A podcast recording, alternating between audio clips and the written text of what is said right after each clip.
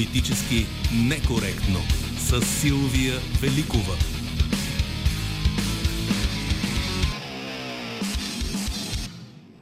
По изключение нашия, наш екип днес е на работа, докато Петър Волгин почива. Работим заедно с звукорежисьора Ралица Неделчева, редактор е Добрина Карамболова и Велина Георгиева се грижи за предаването ни в социалните мрежи.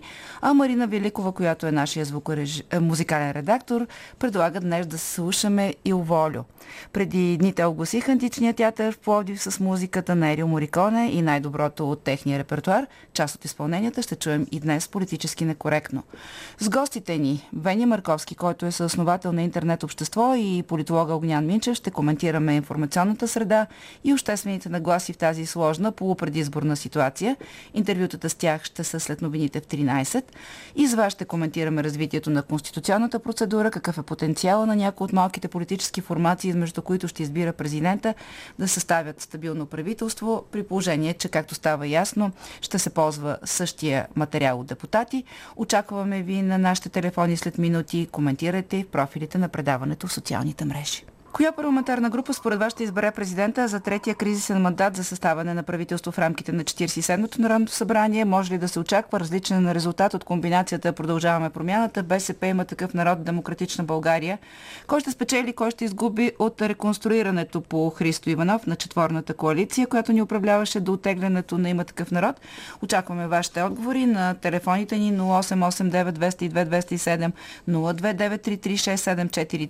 207 029336743 02963 1565, веднага след като чуем днешната рубрика Отвъд хоризонта. Лилия Димитрова е провокирана от първите снимки на телескопа Джеймс Уеб. Могат ли учените да открия, отклонят астероид тръгнал към Земята? Нека да чуем. Отвъд хоризонта.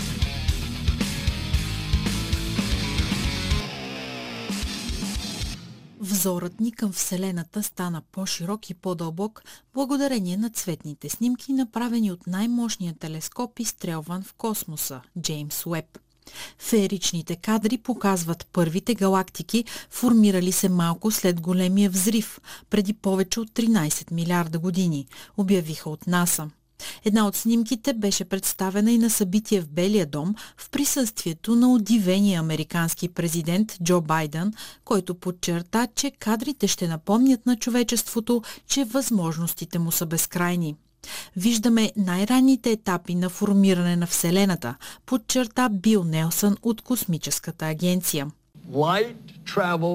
Светлината се движи с около 300 000 км в секунда и светлината, която виждате като една от тези прашинки, е пътувала над 13 милиарда години. Астрономите измерват колко назад във времето са успели да надзърнат в светлинни години. Една светлинна година е 9,3 трилиона километра, разстоянието, което светлината изминава за една земна година. Първото изображение, заснето от телескопа, което НАСА публикува, е изпъстрено с стотици точици, черти, спирали и завъртулки в бяло, жълто, оранжево и червено. Това са купища галактики и звезди, но всъщност представляват само една прашинка от Вселената, обясни астронома Дженифър Милърд. Ако си представите, че държите песечинка на върха на пръста си и протегнете ръка към нощното небе, песечинката е областта от небето, за която става дума. Сякаш сме надзърнали от върха на Молив в космоса. Има хиляди галактики, които се простират през почти цялата история на Вселената. Това ще ни позволи да разберем еволюцията на галактиките, както и происхода им, как са се формирали първите звезди и галактики и как сме се озовали озовали в тази разнообразна Вселена. На една от снимките се виждат молекулите, изграждащи атмосферата на гигантска планета извън нашата Слънчева система. Така учените са успели да установят, че атмосферата е всъщност водна пара. Друго изображение разкрива в детайли планетарната мъглявина Южен пръстен на 2000 светлинни години от Земята – тя показва как звездите се раждат в праха и газа на мъглявината и щом достигнат своя жизнен цикъл, отново се превръщат в прах и газ. На трети кадър е така наречената звездна люпилня – регион, простиращ се на повече от хиляда светлинни години, в който се раждат нови звезди. Големи колкото нашето Слънце, а и много по-масивни. Телескопа е заснел и космически танц, взаимодействие между пет галактики в квинтета Стефан, наблюдавано за първи път още в края на 19 век, отбелязва доктор Ребека Алан от университета Суинбърн. Удивителното на телескопа Джеймс Уеб е, че има огромно огледало, особено в сравнение с Хъбъл и е в космоса, т.е. извънземната атмосфера, така че може да заснема фотони, частици светлина. Въпреки, че галактиките са много далече и са съществували още когато Вселената е била само на няколко милиарда години, Джеймс Уеб може да улови много голяма част от тази светлина, благодарение на отличното си местоположение. Телескопът Джеймс Уеб е революционен апарат. Разполага с огромно огледало, състоящо се от 18 метални фрагмента с формата на пчелни пити. Те са изработени от метала берилии и покрити с злато, за да улавят обекти на огромно разстояние. Освен това, телескопа засича обекти в инфрачервения спектър и това го прави над 100 пъти по-чувствителен от предшественика му Хъбъл, пояснява Амбър Строн.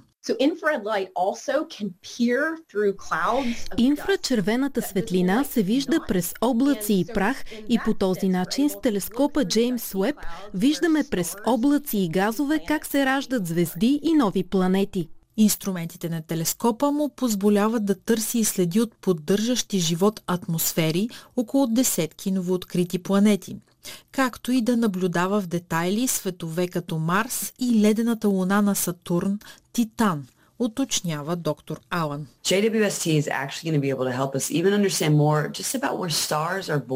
Джеймс Уеб ще ни помогне да разберем как се раждат звездите, защото вижда светлината в инфрачервения спектър. Много се вълнуваме, защото ще може да види и наблюдава атмосфери на планети извън нашата Слънчева система. За първи път ще можем да разберем какво представляват и дали на някой от тях има вода. Телескопът на стойност близо 9 милиарда долара е съвместен проект на НАСА, Европейската и Канадската космически агенции и представлява най-сложната астрономическа обсерватория, изпращана в космоса. Шестонният инструмент беше изстрелян на коледа 2021 година от Френска Гвиана. Месец по-късно Джеймс Уеб достигна орбита на около 1 милион и 600 хиляди километра от дома си. След това започна процеса по подреждане на огледалата, охлаждане на инфрачервените детектори и калибриране на инструментите. Цялото снаряжение на телескопа е защитено от слънчев щит с размерите на тенис корт, за да може да функционира, отбелязва Дженифърт Милърт. Телескопът Джеймс Уеб се намира на милиони и половина километра, което е около 4 пъти разстоянието от Земята до Луната. Трябваше му месец да стигне до там. През това време разгъваше огледалата и екраните си, а после 5-6 месеца се подготвяше за действие. Проверяваше дали всички камери и сензори работят, за да получим тези изключително ясни образи сега. Астрономите отбелязват, че изображенията са толкова подробни и ясни, че се виждат групите галактики, цитирам, разтварящи се като пуканки. От гравитацията на струпванията, галактиките ни изглеждат разтегнати и увеличени, точно както Айнштайн е прогнозирал. Всички заснети до сега обекти са познати на учените, но Уеб ги улавя в съвсем нова светлина, буквално – отбелязва доктор Стивън Уилкинс от Университета на Съсекс. Това е само върхът на айсберга. Може би са около 10 часа данни, което не е зле като количество, но този телескоп може да работи още две десетилетия. Представете си какви данни и снимки може да получим през това време. Както и обещаха от НАСА, Джеймс Уеб показа на света смайващи кадри. Дизайна на самия телескоп е една от причините хората вече да осъзнават колко е значим. Прилича на космически кораб от бъдещето и по всичко личи, че ще предостави на астрономите поразителни кадри, с чиято помощ да разкрият тайните на Вселената. Отвъд хоризонта.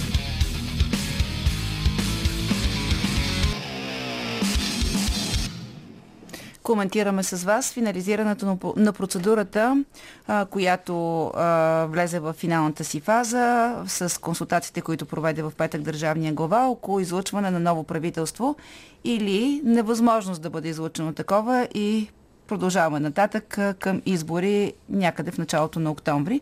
Започваме с телефонните обаждания. Ще ги редуваме и с това, което пишете в социалните мрежи. Добър ден, казвам на първия слушател. Аз съм в ефир. Вие сте в ефир. Здравейте. Кой се обажда? Марин Петров от Варна. Благодаря за включването. Сега, тези хора, те доказаха, че са никадърни. Кои тези? Те... Но дето бяха в правителството mm-hmm. до сега. В парламента даже. Всички. Всички, абсолютно. Що не успяха да постигнат консенсус, днес са никадърни. Затова всички за следващите избори трябва да има изучет. Нищо няма направи сега. Следващия избор няма да стане нищо. Mm-hmm. А, всички трябва да се изметат от там, да ги няма и нови хора трябва да има в парламента.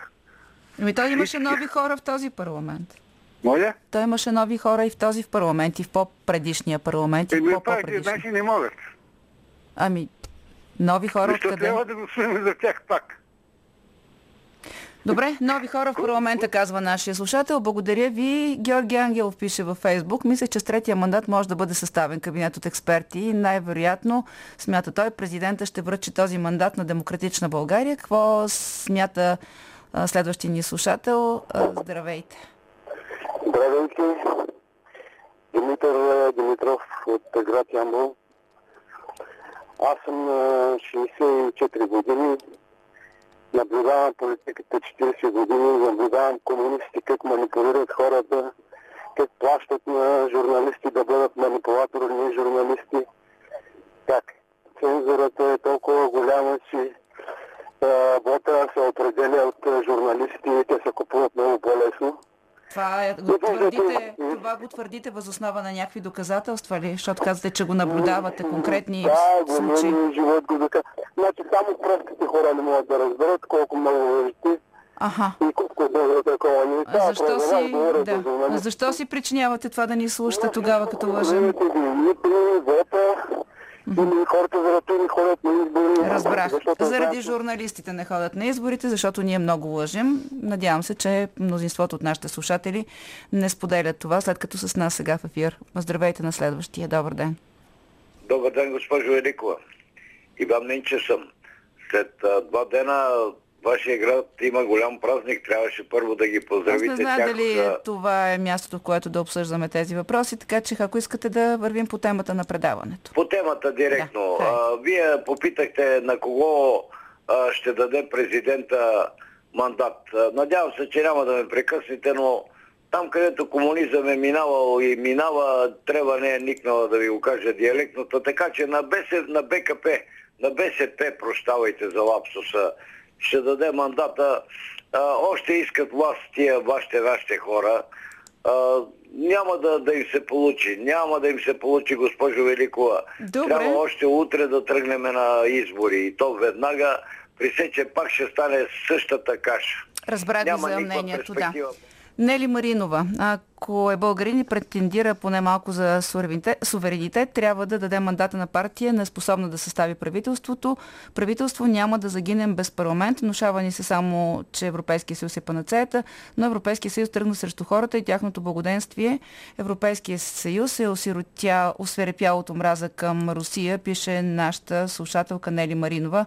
Аз не можах точно да се ориентирам какво ще се случи, ако не се състави правителство и как така без парламент може да съществува една парламентарна република. Следващия ни слушател, здравейте. Здравейте, добър ден. Добър ден. А, Василев се обажда от Плевен. Да. Госпожо Великова, аз а, искам първо да кажа, че журналисти не лъжат. Не лъжат.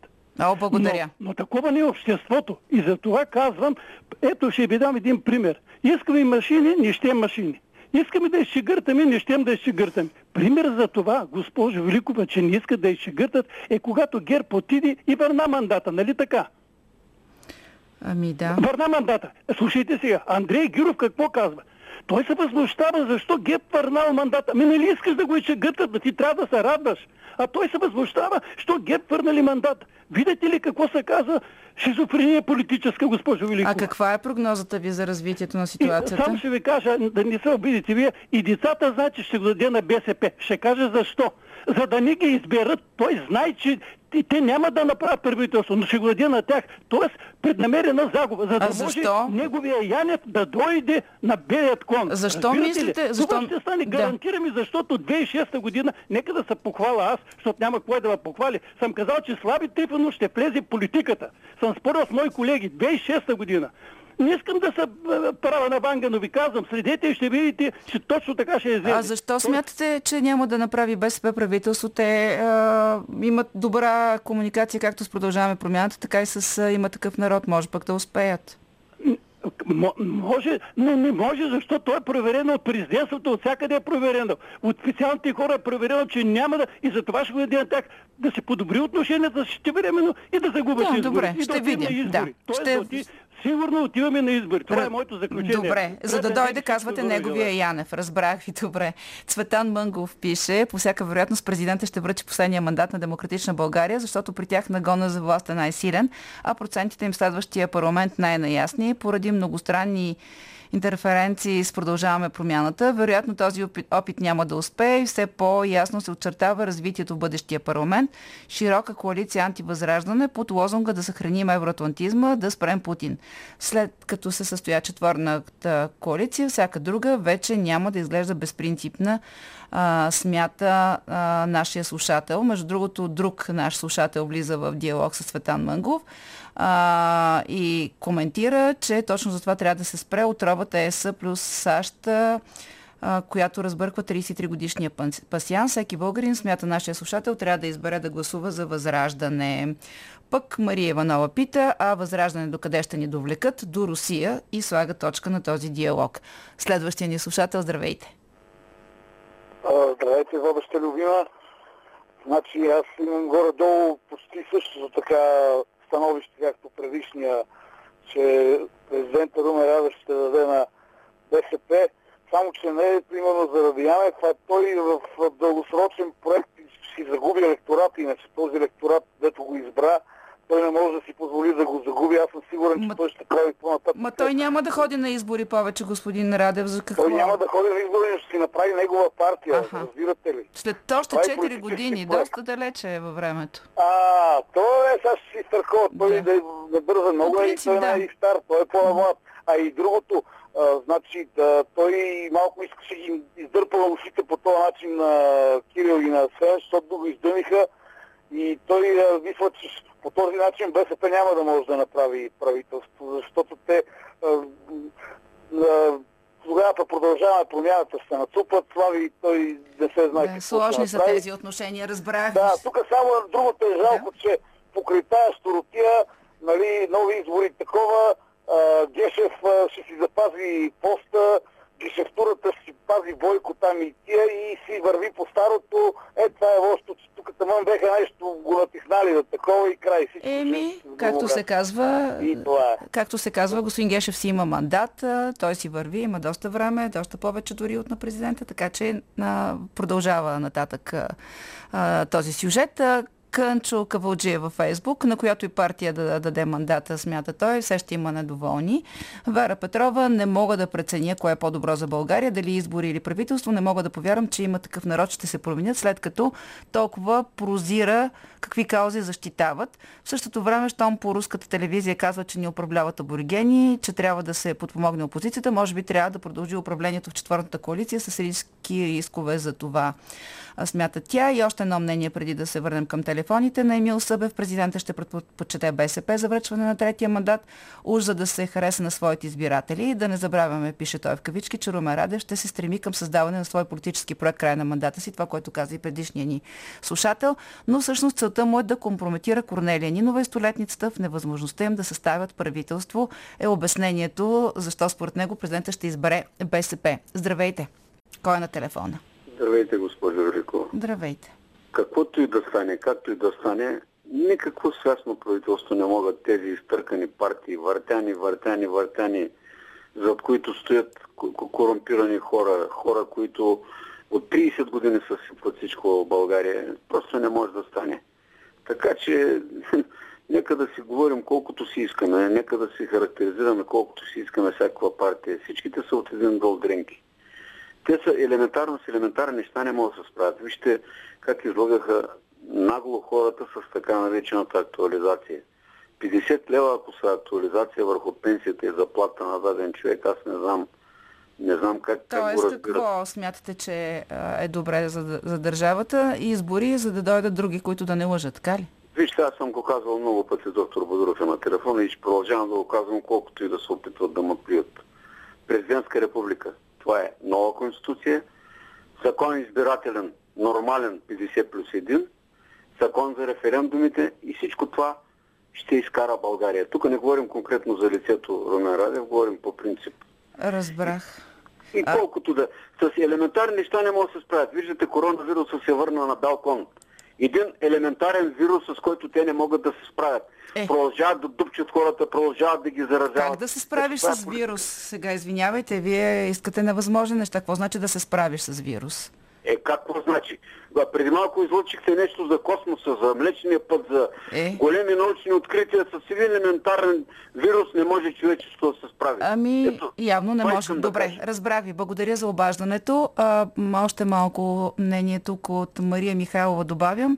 На пребодисаните комунисти от Демократична България ще даде мандата, пише тя, за да не кажа, че е дал на БСП, иначе трябва да е за има такъв народ, за да има интрига и плямпане по медието, медиите, които са зависими от управляващите и да се протака чака още дълго до отпуските им. Такъв това ни пожелава госпожата. Людмила Стоянова на ДПС. Имахме вече тройна коалиция с мандата на ДПС при Сергей Станишев.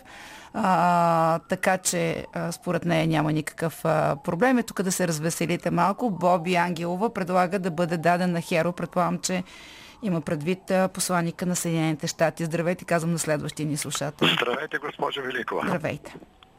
Младен Димов от се обажда.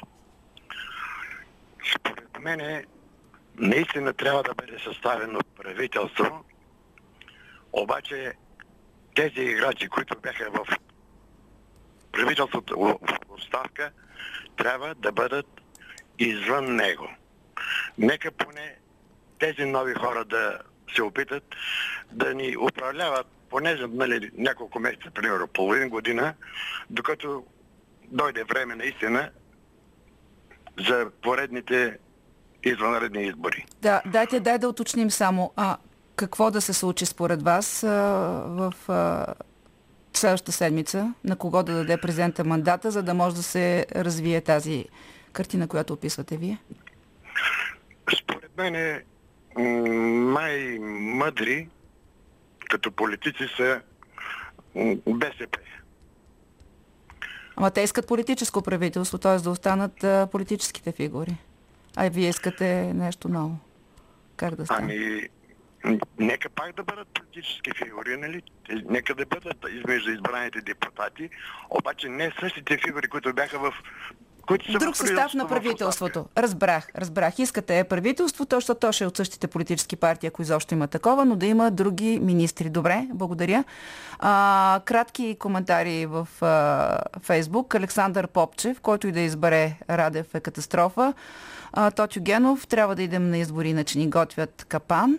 А, между другото, а, ще прочета на съобщение, тъй като не е единствения слушател, който го пише. Тодор Симеонов пише в Фейсбук, преди 10 на минути го е написал, че а, не може да се хваща хоризонт по интернет. Надявам се, че тези, които могат да проверят това, ще кажат, тъй като и следващия ни събеседник Огнян Минчев също каза, че не може да слуша Хоризонт по интернет, така че маркирам проблема, надявам се да, да видим какъв е той действителност.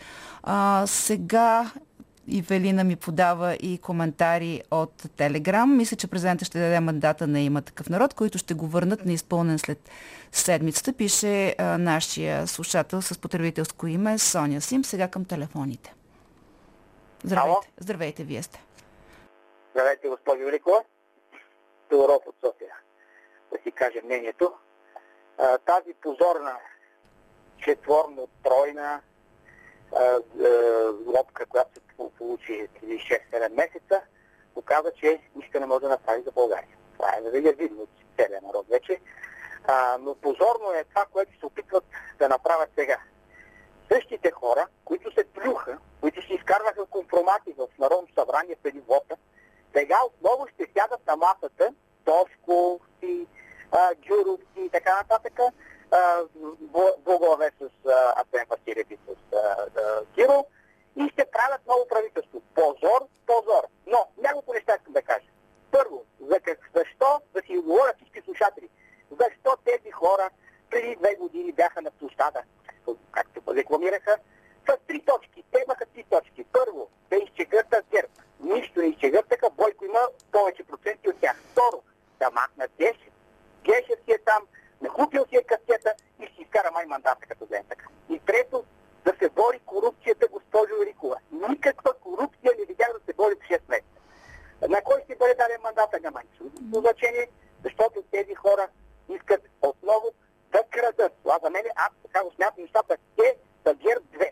Тоест, а, какво? Тоест, отиваме на избори и се надяваме да дойдат а, нови хора. Задължително, госпожо Великова, нови избори октомври Ама- и след това да се види пренареждането. Ясно. на. Видяхте, видяхте социологическите проучвания. Те не дават много по-алтернативна картина за следващите избори. Знаете ли какво се надявам? Защото аз всички съм гласувал за възраждане, обаче те страшно зале, зале, залетяха към Съветския съюз, както го наричам. Много са ви крайни, викате. Да, все още Съветския съюз. Путин и компания. А, много са ми крайни, повече няма да гласувам за тях, казвам го в ефир. Надявам се на едно евроатлантическо, така, което да мисли за България, не за, какво е казал дадено посолство. И, и в следващия момент да се пребори най-сетне поне част от корупцията след октомври нататък. Благодаря. Може ли да помоля да уточните кои, според вас евроатлантическите партии в парламента? А, изгубихме ли го този слушател? Так му стана интересно да видим как, изглед... как вижда той следващата управленска конфигурация. А, сега едно мнение ще прочета а, във Фейсбук, тъй като явно, явно очевидно трябва да се обясни още веднъж. Защо не води Волгин, пита Стоян Младенов. Достатъчно е американската пропаганда по другите медии. А, защо не води Волгин? Защото сме през лятото и хората ползват летни отпуски, а пък не възприемаме като оценка за нашата програма определението за американска пропаганда като по другите медии, както пише той. Иначе господина предлага а, по повод а, мандата и връчването му, инструкциите на Херо по закуски, обяди и вечери е мандата да се даде на някоя американска партия в парламента. Ако господина имаше интерес, можеше да ни напише да знаем и кои са американските партии в парламента. Може и ако иска да ни напише и за другите националности, които са представени в парламента. Имаме ли слушател? Да? Ало. Не? Да, здравейте. Ало, здравейте. Здравейте. А, честита света Юлия на всички, които празнуват днес. Госпожо. Великова Иванова от София се обажда. А, раздора в коалицията започна с една бележка, която Кирил написал, докато пътували във влака за Киев и Балабанов я размаха. Да припомним на Балабанов, че сценария от тази бележка в момента те са единствените, които настояват да се случи. Така че А, може ли само да кажем на нашите слушатели, които може да са пропуснали тази част, че става дума за а, бележка, една която бележка, да, пише за Македония, да, как да, да стигне коалицията и ветото. после пак се връщаме. Нали? Ами, Накратко, в резюме. Е, не беше точно такава, такова беше посланието. Имаше дати за, нямаше за разбутване на коалицията и пак се връщаме. Това е малко добавяте. Не, точно Не, така беше. О, а, а, падаме и отново се връщаме. И отново започваме или отново се връщаме. Извинявам се Така, много, не това ще се случи, казвате, така ли? А, ами да, но, но ми прави впечатление, че именно Балабанов размахваше и казваше това е причината. Задаваме въпроса на партията на, а, на а, господин Трифонов. Защо така? Каквото и да се случи, но това трябва да го знае господин президента, нищо няма да е легитимно. Ще се обоснова защо. Първо, социологическите проучвания и на миналите избори показваха съвсем различни резултати. ГЕРБ водеща, БСП втора, а каква я мислехме, каква стана. Така. Второ, Христо Иванов и а, а, на, ек- на екодвижението Борислав, а, а, извинявам се Сандов? много, а, да, да, подадаха оставки заради унизително ниски резултати. Тези същите хора не смятам, че имат легитимност. Почтенно е. Обедена съм, че пар, че Христо се държаха твърде прилично. Аз имам много критики по отношение на тях. Държаха се прилично. Те трябва да отидат на вод и да получат легитимност да управляват. Защото това, което ще се случи в момента, ще напрегне още повече ситуацията и смятам, че огромна част от обществото ще бъде излъгано. Аз не съм гласувала на тези избори за Христо, гласувала съм за партията на Слави. А, а в момента виждам неща, които... Потресена съм просто, потресена съм. Тъй като самите те се объркваха в някакви ненормални лъжи. Госпожа Нинова лява, тя кое е лявото, кое е дясното. Добре, разбрах ви, понеже влизаме в... Да, разбрах ви. А, надявам се, че нашите слушатели разбраха. А, важен избор ни а, предстои. Избор дали правителство е по-добро или а, изборите са по-добрия изход. Избор, който ще може да видим как ще бъде направен и през избора на президента. Много избори се събраха тук. Политически некоректно. За ролята на социалните мрежи. Може ли дезинформацията да изкриви вота? За това ще говорим в политически некоректно. В очакване на отговора на въпроса ново правителство в този парламент или избори. Вени Марковски, съосновател на интернет общество е мой събеседник. В седмицата, в която проучване на Евробарометър показа, че българите най-често са били изложени на дезинформация и фалшиви новини. Проучването дава интересна база за сравнение да видим къде сме ние и къде са другите. Според три четвърти от анкетираните, телевизията доминира като основен източник на информацията за България. Този процент достига 86% а, като цяло европейците имат най-високо доверие в обществените медии, следва печата, частните телевизионни канали и радиостанциите. За България процентите са под средните за Европейския съюз. За сметка на това, информация получавана, забележете, от приятели, блогове, подкасти, видеоплатформи, а, са тези, които а, са избора на българина. Здравейте, господин Марковски. Здравейте. Сега, ако а, Българина предпочита да се информира не през обществените медии, а през приятели или лични блогове подкасти.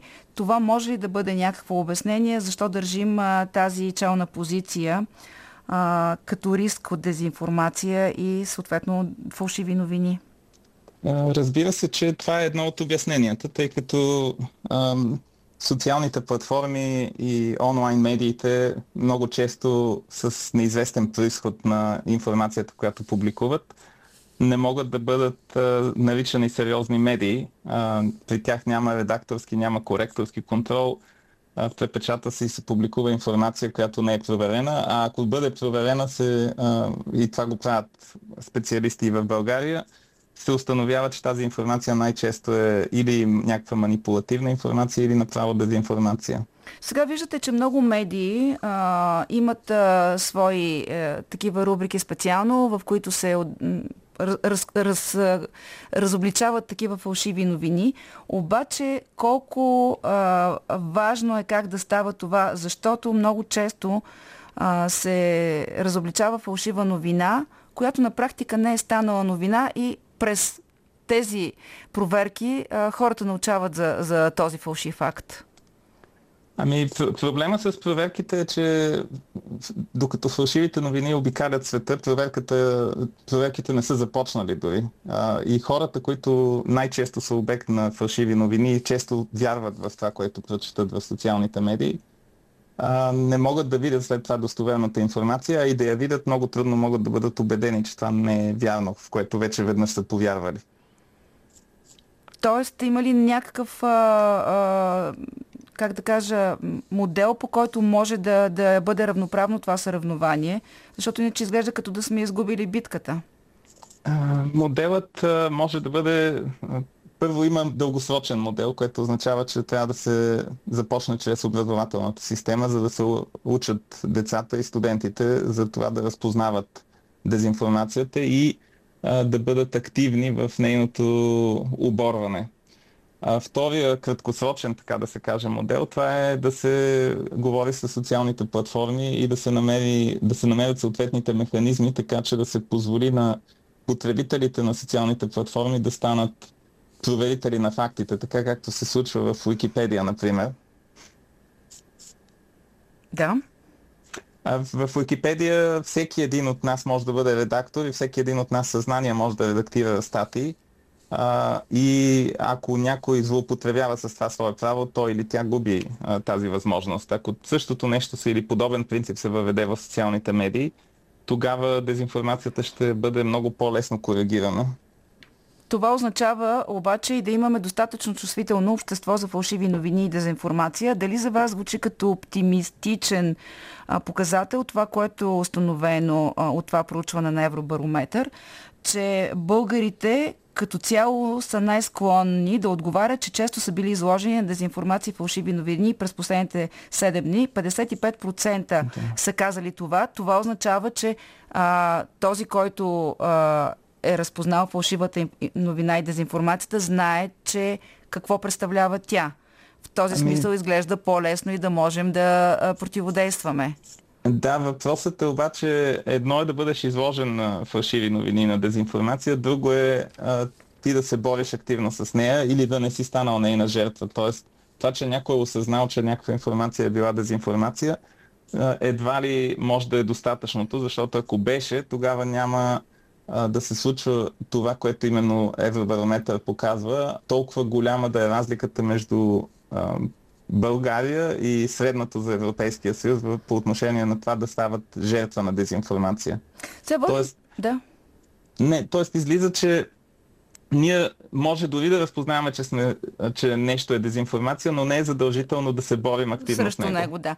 Водим този разговор, защото сме на крачка от следващи избори, а пък предишните избори, които проведохме през ноември, минаха под знака на коронавируса и затова си имаме и партия, която използва антиваксърската а, риторика, за да е част от управлението, макар на последно място. Сега тази партия си има друга риторика, която може да използва. Тя е против войната а, и нейните а, така показатели се вдигат. Тоест, а, каква е ролята и възможността на фалшивите новини дезинформацията да изкривят и вота? За това искам да поговорим с съзнанието. Много голяма. Да. Много голяма е, тъй като а, това са част от активните мероприятия. Ние не трябва да се заблуждаваме, между другото, за това, че България като държава и българското общество изобщо сме обект на, ам, нека да го наречем, активни мероприятия от страна на чужди държави, а, именно целейки да насочат а, поведението на българите в една или друга посока, която е различна от европейската, различна от а, тази, която сме избрали като общество преди 30 години, да се развиваме като част от европейската цивилизация. И това не е нещо ново. А, има отдавна публикувани документи на КГБ и на българската държавна сигурност, в които се говори, че, и аз цитирам в момента, че ако искаме да постигнем краткосрочни тактически цели в условията на бързо изменящи се ситуации да предизвикаме незабавна реакция, то нашите активни мероприятия трябва да бъдат с по-емоционално съдържание. Тоест, ето вие споменахте а, COVID-19, войната на Русия срещу Украина. Това са теми, които предизвикват емоции у хората. И в такива случаи много лесно се популяризира дезинформация. През а, определени политически а, формации. А, обаче, защо другите, които осъзнават, че се а, така въздейства по този начин върху а, мнението на избирателите, не, а, не, не реагират насрещно? Веднага ви давам пример с едно проучване, което преди известно време беше публикувано в социалните мрежи. И понеже споменах така иначе партия Възраждане, то беше в Вестник Труд, това няма разбира се никакво значение, позоваваше се на а, данни на, ангажиране в платформата Facebook Meta. Според тях лидер на Възраждане е с най-голямо присъствие в социалните мрежи, между прочим не просто в Facebook, ами включително и в каналите на, на младото поколение. А, YouTube, TikTok, Spotify. Това означава, че в тази партия и персонално лидера и са осъзнали голямата мощ на социалните медии, за да стигат до голям брой хора. Ето, за юни месец а, има близо милион и половина ангажирания, което нашите слушатели казвам, са брой реакции, коментари, споделяне на публикации от статията страница на Костадин Костадинов. Сега, колко а, трябва да си прозорлив, за да а, организираш такава, такова силно присъствие, колко ресурс трябва за това, за да те има по този начин социалните мрежи с всички твои послания, които иначе фигурират и в публичното пространство, и през парламента, и през традиционните медии. А, значи тук става дума за една целенасочена политика от страна на една партия и за липсата на такива политики от страна на други партии, но не бива да се твърди, че въпросният политик бил номер едно. Статусите на този политик и социалните му интеракции, така да се каже, нали, харесвания, коменти, коментари и така нататък е различно от това да има последователи. Да, има от избират... политици... и от изби... още по-различно от избиратели, но това са хора, които да. са се заслушали, загледали, лайкнали. Първо, първо има цялостна изградена система за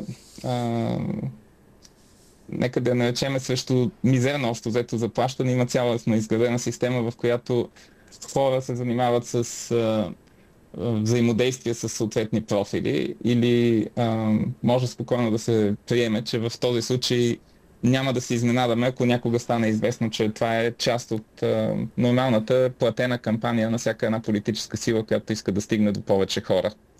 Разбира се, трябва да знаят останалите партии, че това е новото поколение и че те също трябва да, да използват подобни средства, защото иначе излиза, че ето, чрез хартиени издания се разпространява информация за нещо, което се случва онлайн и тя стига до още повече хора. Между другото, в тази класация а, има е втора партия ГЕРБ, която обаче използва раз, различен подход а, посредством регионални страници. А, там също се стига до голям брой ангажирания. А, Кристиян Шкварек, консерватора, също е в тази челна класация. А, четвърти са продължаваме промяната, доста слабо представени демократична България. Въпреки, че се смяташе, че това е формацията, която е тази на IT-тата, т.е. на хората, които знаят колко е важен. Те, те, са, те, за съжаление, специално демократична България станаха жертва по време на първите избори през април миналата година когато една друга политическа формация беше ангажирала профили, които да публикуват негативни информации за тях във Фейсбук. Да чакаме ли и... това и сега, господин Марковски?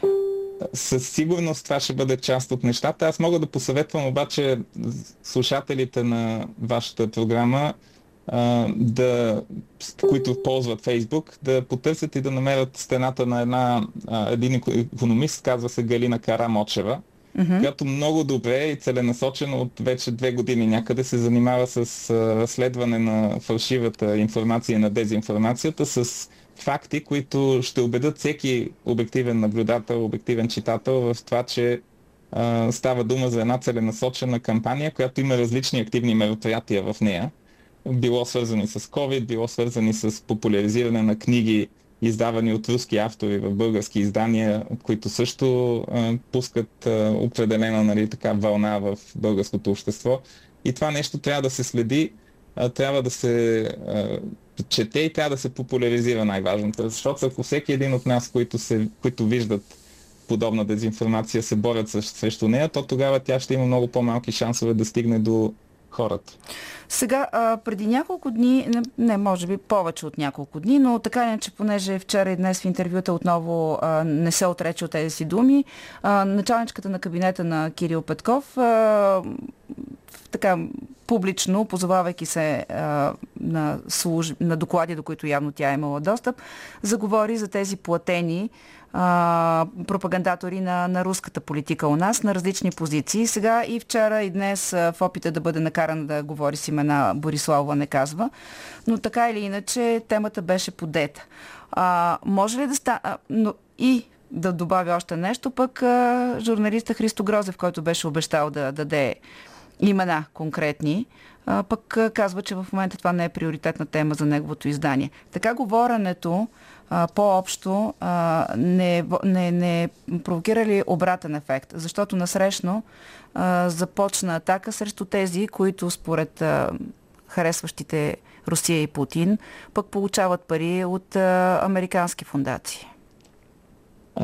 Възможно е да има някакъв обратен ефект, разбира се, сред хората, но по-важното е да се знае първо, че руската пропаганда е антибългарска пропаганда.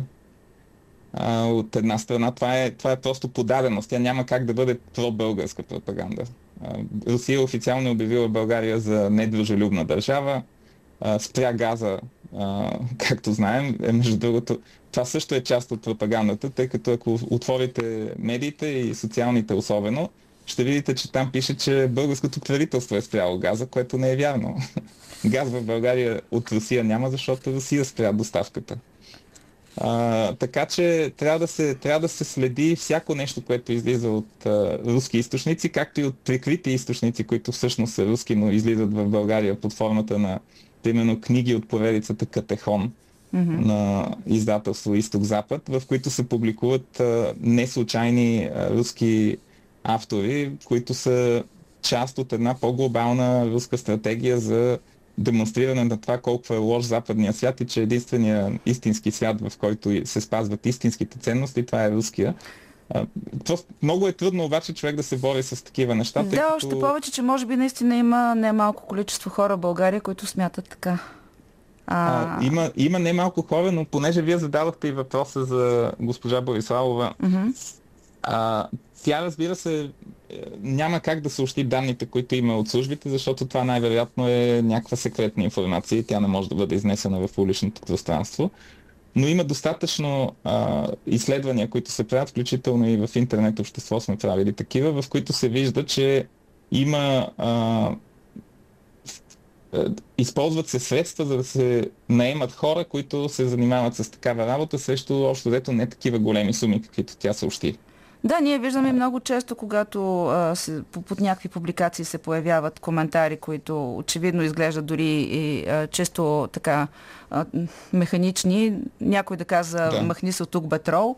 А, въпросът е доколко това наистина реално може да се отрази на изборите.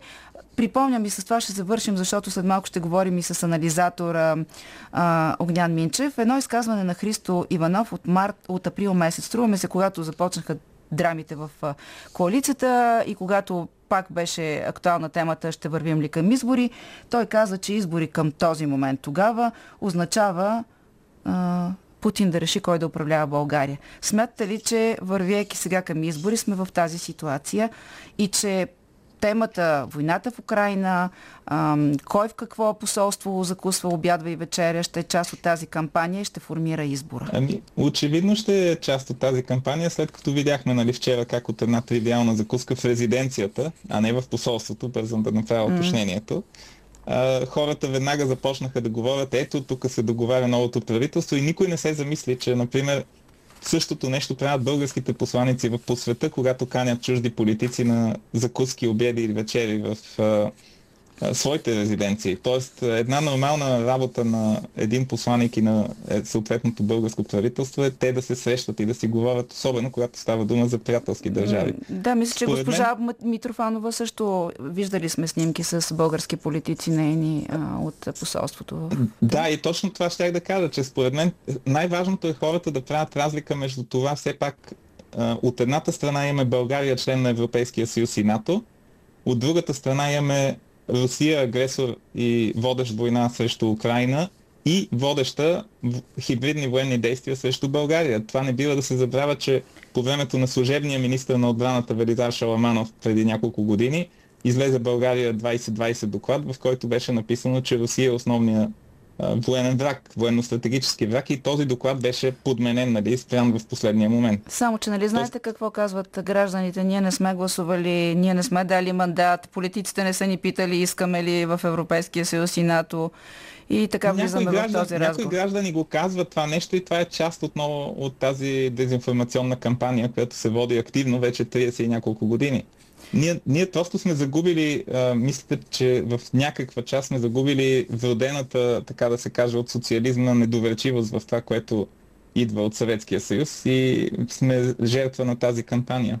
Благодаря ви за този коментар. Това беше Вени Марковски, съосновател на интернет общество. По тази а, наистина много важна, съществена част от кампанията извън описаната в изборния кодекс и законите, които регламентират как се а, прави кампания по време на избори, тази в мрежата. А след секунди продължаваме в разговор с Огнян Минцев.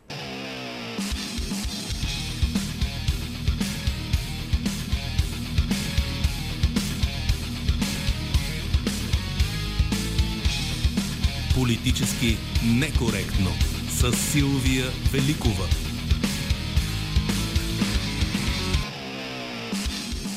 И така приключиха консултациите при президента Румен Раде. Втората част, която предшестваше връчването на третия, както го наричат политиците, кризисен финален мандат. Преди да стане ясно, ще вървим ли към избори. Чака се избора на държавния глава, на кого ще даде мандата. Надяваме се да се е ориентирал кой има готовност да прави правителство и кой само ще имитира. Припомням, че Радев започна консултациите с а, притеснения за газа и инфлацията и изрази надежда да се работи а, не просто за сделка за ново правителство, а за правителство, което е ефективно да управлява с стратегия и да има работещ парламент. Огнян Минчев сега е на пряката ни линия, за да поговорим за възможностите и за това всъщност а, колко, кое е добре за страната, ако можем ние в този а, анализ да, да кажем избори или опит за а, трето правителство, за ново правителство в този мандат. Здравейте, господин Минчев.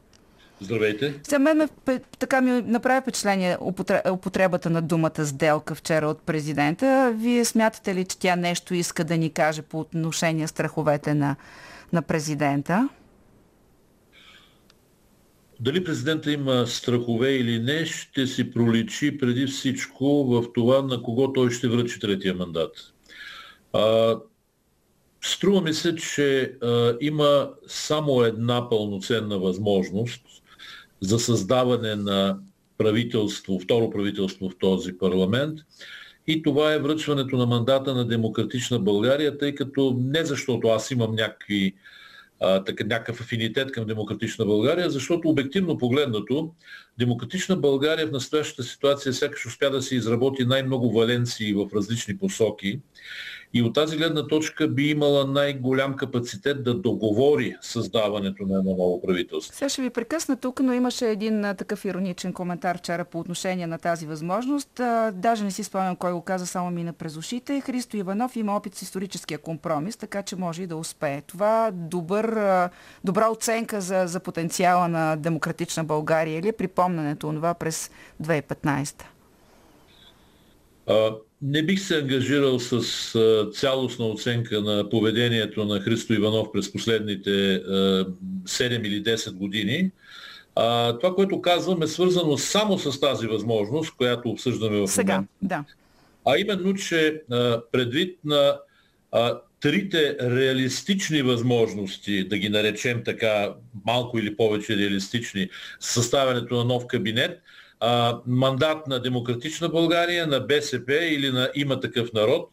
А, единствения по-разумен шанс това да се случи е с Демократична България. При БСП, не че БСП ще играе функционално някаква много различна роля, но ако БСП вземе мандата и тя бъде мандатоносител на един нов кабинет, а, това ще има сериозни последствия за готовността на някои от другите досегашни коалиционни партньори а, да се присъединят към подобна коалиция. Освен това, а, поемането на мандата от БСП ще означава много очевиден знак за това каква външна политика ще води следващото правителство, тъй като БСП, да не забравяме това, поставяше всички основни червени линии пред сътрудничеството, което България би могла да оказва в подкрепа на Украина. Кой, коя партия би се смутила от мандата от БСП според вас? Според мен всички останали, но Демократична България би трябвало да се смути най-много, въпреки всички тези исторически компромиси, които вие споменахте, тъй като все пак една от основните дефинитивни характеристики на тази политическа сила е нейната проевропейска ориентация. Добре, дайте сега да преговарям горе-долу кой какво каза след тези срещи. Продължаваме промяната. Казаха, че са отворени за диалог, макар че в последващи изявления, включително и днес има известно твърдяване на тона. Но така е, че основното нещо, което каза Петков, няма се колира с задколисието и че почти ще трябва да се избегне политическа криза почти на всяка цена, каквото и да означава това. А, има такъв народ, искат правителство, в което да няма издаване на заповеди, партньорско правителство, добре да е експертно, а, да не са вътре Петков и Василев. БСП не е експертен на политически кабинет. Демократична България първо лансираха те, формулата технократски кабинет, след това Христо Иванов даде така и възможност за връщане назад и ако политиците искат да е друг. Това са а, позициите. Вие можете ли да очертаете като чувате кой какво очаква да е това правителство, експертно, политическо, беседи, кого си, да, да прогнозирате какъв шанс има, независимо от това кой ще вземе мандата да има правителство? Не може независимо. Не може независимо. Както вече казах, така реални шансове притежава според мен само демократична България. Добре, какво правителство да направи? Технократско, полуполитическо, без някакви хора? Какво да бъде това правителство? Две са, две са възможностите. Едната възможност е да направи правителство в рамките на досега съществуващото мнозинство което се разпадна по повод на конфликта между Продължаваме промяната и има такъв народ. Има някакви, има някакви податки за това, че а, Тошко минавал на заден план, извинете, извинете ме, че цитирам, че очевидно, очевидно така групата около Слави е наясно, че танцува последен сезон в парламента и в голямата политика и че начинът по който танцува не е особено приличен, поради което те очевидно са готови на някакви компромиси. БСП категорично иска да остане на власт, тъй като също така на, при едно следващо раздаване нейното участие в властта никак не е гарантирано, меко казано. За демократична България създаването на едно ново правителство е също така много важно, преди партията да потърси своето спасение в създаването на предизборна коалиция с Продължаваме промяната. Единствената формация, която не е сигурна, че иска правителство от четирите, според мен е самата водеща до сега формация Продължаваме промяната, тъй като те в целия контекст на тия 6-7 месеца, които управляваха, трябваше да правят редица компромиси с кого ли не и по този начин изгубиха една съществена част от по-радикалните си поддръжници, които се надяваха, че техните любимци ще направят революция. А, техните любимци очевидно не само, че не могат да направят революция, а и не трябва, но не биха могли пълноценно да управляват без подобни компромиси на всяка крачка с червените линии на а, Корнелия Нинова, с а, а, корпоративните интереси за има такъв народ и така нататък и така нататък. Сега обаче, след като а, беше отстранен а, Никола Минчев от председателското място. След като успешно бе гласуван вота на недоверие срещу правителството на четворната коалиция, продължаваме промяната, възвърнаха съществена част от своята радикална подкрепа, именно защото играха твърдо. Те играха твърдо и по отношение на 70-те дипломатически сътрудници на руското посолство. Те играха твърдо и по още няколко направления и видяха в социологическите сондажи как чудотворно се възстановява а, техния рейтинг. Те се колебаят твърде много дали им е необходимо второ правителство в този парламент или бързи избори, които да циментират това, тази нова подкрепа, която започна да прижда от радикалните им привърженици. Ама какво от това, ако тази подкрепа е тази, която виждаме в социологическите проучвания? Тя какво, каква увереност им дава, че в следващото правителство могат пак те да диктуват правилата? Според мен, според мен никаква увереност не би могла да им дава, но виждам в техните оценки, в техните ориентации една нарастваща зависимост от, така, от цифрите на повишаващия им се рейтинг и от тук неохота за участие в ново правителство в този парламент. Ми интересно могат да погледнат изследванията, които си прави господин Костадинов. Той твърди, че тази социология не е достоверна и че напротив той набира подкрепа, така че в крайна сметка да не се окажат всички изненадани след едни избори. А може ли, господин Минчев, обяснението за това, че в момента продължаваме промяната изглежда най-колебаещия се, се играч в евентуално повторение на четвъртата колица, да открием в така нараненото его. Защото нека да върнем фактите около тази интрига, която върви от няколко дни за това има ли натиск отвън да се прави правителство. Интервю представител на Държавния департамент казва по БНР, че САЩ насърчава диалога за формиране на правителството.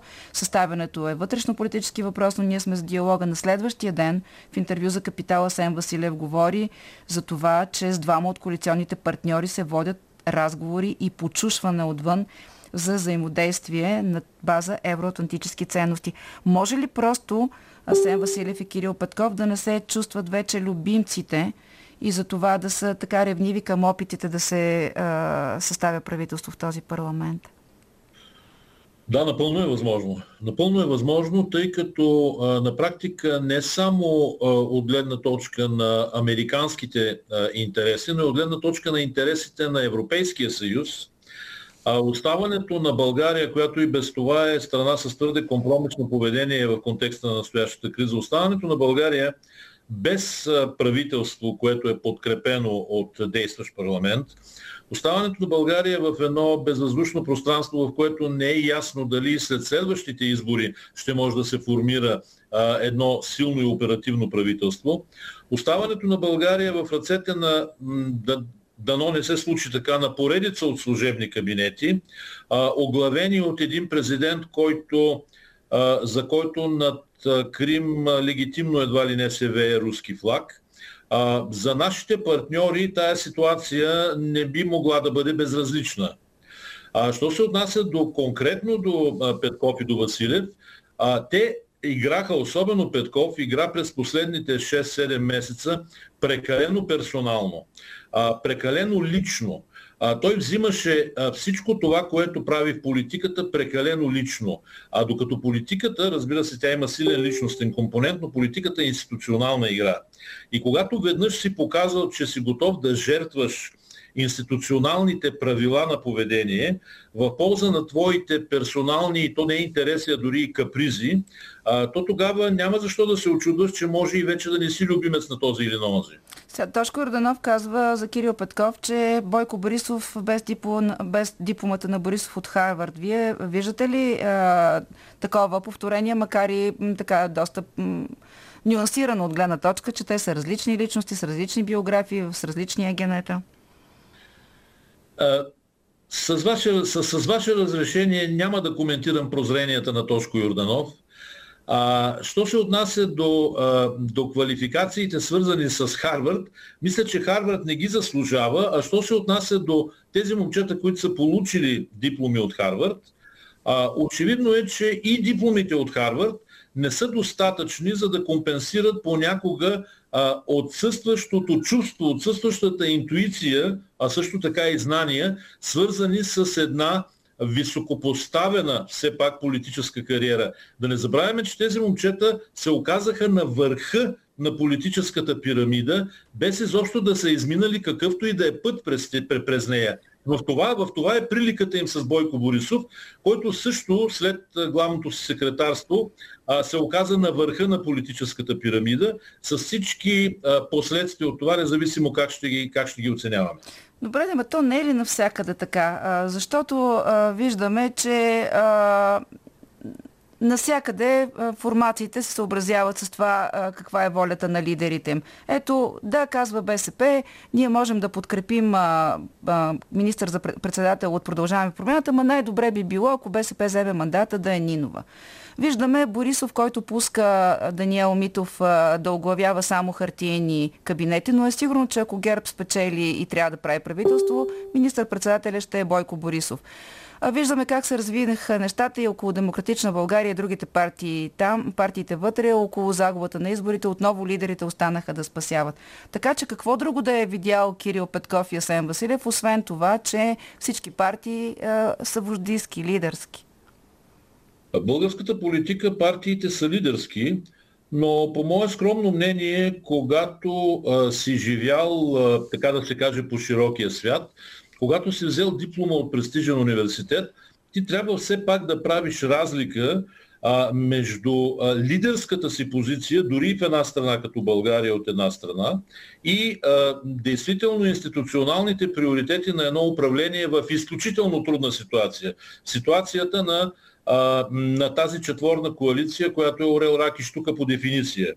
А, прекалената персонализация на политическото поведение на лидера в една подобна ситуация не може да не му изиграе лоша шега. Да, то така се и случи. Ако ви върна още за малко, защото е важно да изчистим този въпрос а, за почушването отвън. А, вие дадохте едно обяснение, без да влизаме дали наистина е имало почушване, че за, и за Съединените щати, и за Европа е важно да има стабилна власт България, просто защото наистина сме от две години в кризи. Но наистина смятате ли, че има такова външно акуширане на създаване на правителство сега а, или по-скоро се мисли за след изборите, когато се а, говори за една друга коалиция, продължаваме промяната, Демократична България и ГЕРБ? А, вижте, ще кажа нещо, което моето мнение по въпроса не е особено популярно. Аз мисля, че всички тези приказки за коширане, за натиск, за, за заповядване и така нататък от страна на едно или друго посолство, от страна на, на, на една или друга а, по-голяма страна а, по отношение на България, всички тези приказки са твърде раздути а, през а, българския комплекс за малоценност, че ние не сме в състояние да се справим с самите себе си, а, оставени на самите себе си. Ние сме дълбоко комплексирани и на нас винаги ни трябват големи и малки братя, които да ни побутват, да ни насочват, ако трябва и да ни нашамарват. Аз лично смятам, че по времето на Съветския съюз и в отношенията с днешна Русия, подобни, подобни, под подобен комплекс за малоценност има своето, има своето място, поради простата причина, че а, руската великодържавна политика никак не е деликатна от тази гледна точка да заповядва и да командва и да изисква това, което е в, в нейния интерес. Но познавам в известна степен начина по който се прави политика в а, останалата част от широкия свят и смятам, че дори да има такива вношения, то сигурно има подобни вношения и подобни, и подобни а, а, позиции изразявани.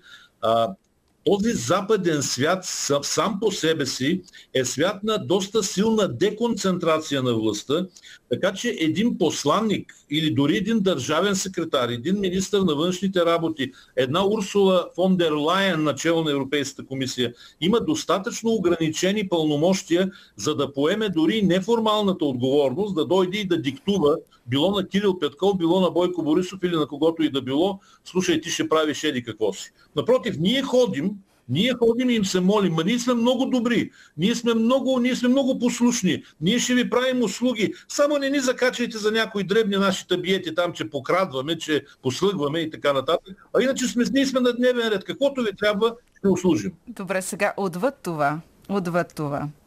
А, защото по един или друг начин не казвано. Има ли, имат ли страхове сегашните играчи, които се опитват да правят правителство, че не, неизбежно след изборите, ако това е социологията, която виждаме, Демократична България, продължаваме промяната, ще трябва да обясняват не защо са с БСП, а защо няма как да не са с ГЕРБ. Има ли такъв потенциал по линия на евроатлантизма?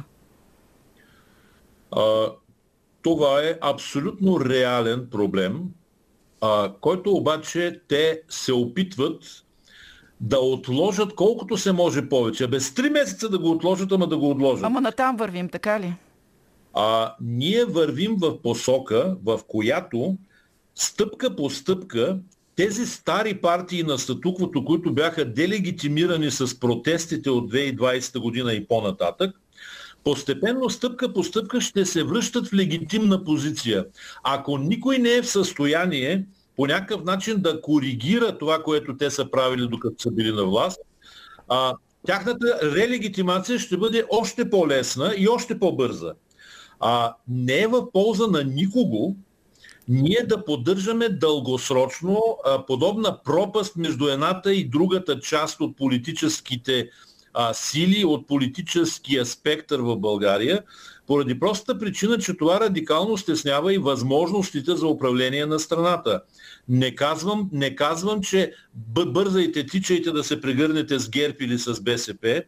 Казвам само, че в България, както и във всяка една друга страна, политическите реалности са политически реалности и ние трябва да се съобразяваме с тях. Ние трябва да управляваме страната. След това идват съображенията за това кой е от статуквото, кой е за промяната. То пък като погледнеш партиите на промяната, а като видиш а, а, има такъв народ, като видиш БСП, та дори и някои от Демократична България, а големи партии на промяната, няма що. Така, а, наистина има за какво да мислят а, с, с хоризонт след изборите партиите. Сега казахте, много е важно дали ще има трето правителство от това на кого ще даде мандата а, президента и по какъв начин ако е демократична България, тя ще отиграе това, за да примири а, напреженията. И това а, ме води към въпросите, с които искам да завършим. Те са свързани с и по-рано от вас споменатия президент. А, това е държавния глава, който, макар да живеем в парламентарна република и да се управляваме от изпълнителна власт, се окаже, че ще бъде най-дълго управлявалия президент. Смятате ли, че а, ще имаме различен Радев в едно ново служебно правителство, защото едно е да правиш служебно правителство в началото на мандата си, то, между другото, тогава и заради него се стигна до служебно правителство, защото Борисов през 2016 подаде оставка, след като загубиха изборите. Друго е да правиш служебни правителства малко след като протеста е вървял с в твоя дигнат юмрук. Трето е сега. Виждаме дори, че и социологията показва спадаш рейтинг и доверие към държавния глава. Какво правителство очаквате да направи той? Вижте, може би трябва да разграничим нещата такива, каквито Радев и неговия екип ще се опитат да ги показват на повърхността, от тези, които ще бъдат на практика властовите реалности на, на служебното правителство. А, имаме, имаме няколко въпроса, които са много важни. Първо, а, Радев е първият президент след Първанов, но Първанов, при Първанов това беше много епизодично. А, Радев е първият президент, който разполага с толкова голяма власт. Конституцията не предполага толкова голяма президентска власт, дори и в условията на служебно правителство. Защото дефиницията на служебно правителство е правителство, което води оперативното управление на страната и трябва да подготви следващите избори. А, очевидно е, че първото и второто служебно правителство на Радев не влязоха в, от, от 2021 година, имам предвид, mm-hmm. не влязоха в този формат. Те, те разшириха формата много. А, освен това, освен това, принципният въпрос за прекалено голямата президентска власт, която е неформална, тъй като не е, не е предвидена по Конституция, а, аз имам и един допълнителен въпрос за това, а, какви са реалните политически възгледи на Радев и помага ли му някой зад колисите да а, развива и да отстоява точно тези политически възгледи? Е, имате ли отговор? А, имам, а, имам притеснения. Нямам конкретен отговор, тъй като нямам конкретна информация, но имам притеснения по косвените, по косвените така, показатели, които мога да, а, така, да, да приведа от гледна точка на зависимости на президентската институция в България от самото начало на първия мандат на, на президента Радев до, до ден днешен. Затова аз не съм сигурен доколко това следващото служебно правителство, макар че то външно ще бъде по-хрисимо, ще бъде външно по, по-кротко, няма да прави нещата, които правеше миналата година, а, а, стартиралото през, а, доколкото си спомням, през април а, служебно правителство. Май. Май. Но то ще бъде служебно правителство на президент, който разполага с, отново с неограничена власт. В едно от интервютата си преди време Кирил Петков предположи така по-либерална позиция по отношение на Газпром и евентуално друг стандарт по отношение на излизащото оръжие от България към трети страни. Това ли само би могло да ви притеснява? От гледна точка, от гледна точка на, на международните отношения и зависимости на България, това е много сериозен въпрос, енергетиката, тъй като ние в момента, така както сме попаднали в общата криза на енергийната система на Европа, имаме шанс да използваме тази криза, за да променим радикално своята едностранна зависимост, практически монопол на Русия върху българската енергетика чрез снабдяването на България с газ, петрол, ядрено гориво и така нататък. Едно от добрите неща, които направи правителството на Кирил Петков беше, макар и, макар и така, ситуационно, макар и непланирано, скъсване на, скъсване на тази зависимост с Газпром, и то наистина по вина на Газпром, и опит за, за създаване на нова инфраструктура на снабдяване на България с необходимия газ. Един кратък отговор. Може ли това да се промени при служебно правителство на Радев? не мога да ви кажа, не би трябвало да може да се промени. Това не е решение, което служебен кабинет би могъл и би трябвало да взима. Но представете си ситуация, в която ние останем повече от 2-3 месеца без ново нормално правителство с а, функциониращ парламент, а, тогава а, едно служебно правителство на Радев може да излезе и да каже, ние нямаме друг избор, освен да взимаме решения. Иначе оставаме на, на, на тъмно и на студено. Предстои да видим. Благодаря ви. Това беше политолога Огнян Минчев, политически некоректно.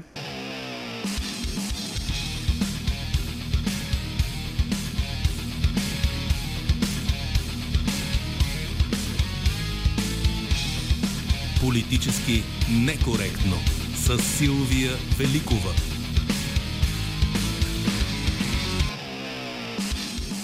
За предаването работиха още Лилия Димитрова, Добрина Крамбола, Евелина Георгиева, Марина Великова, Ралица Неделчева. Утре ще сме в почти същия състав, така че до утре до 12.20.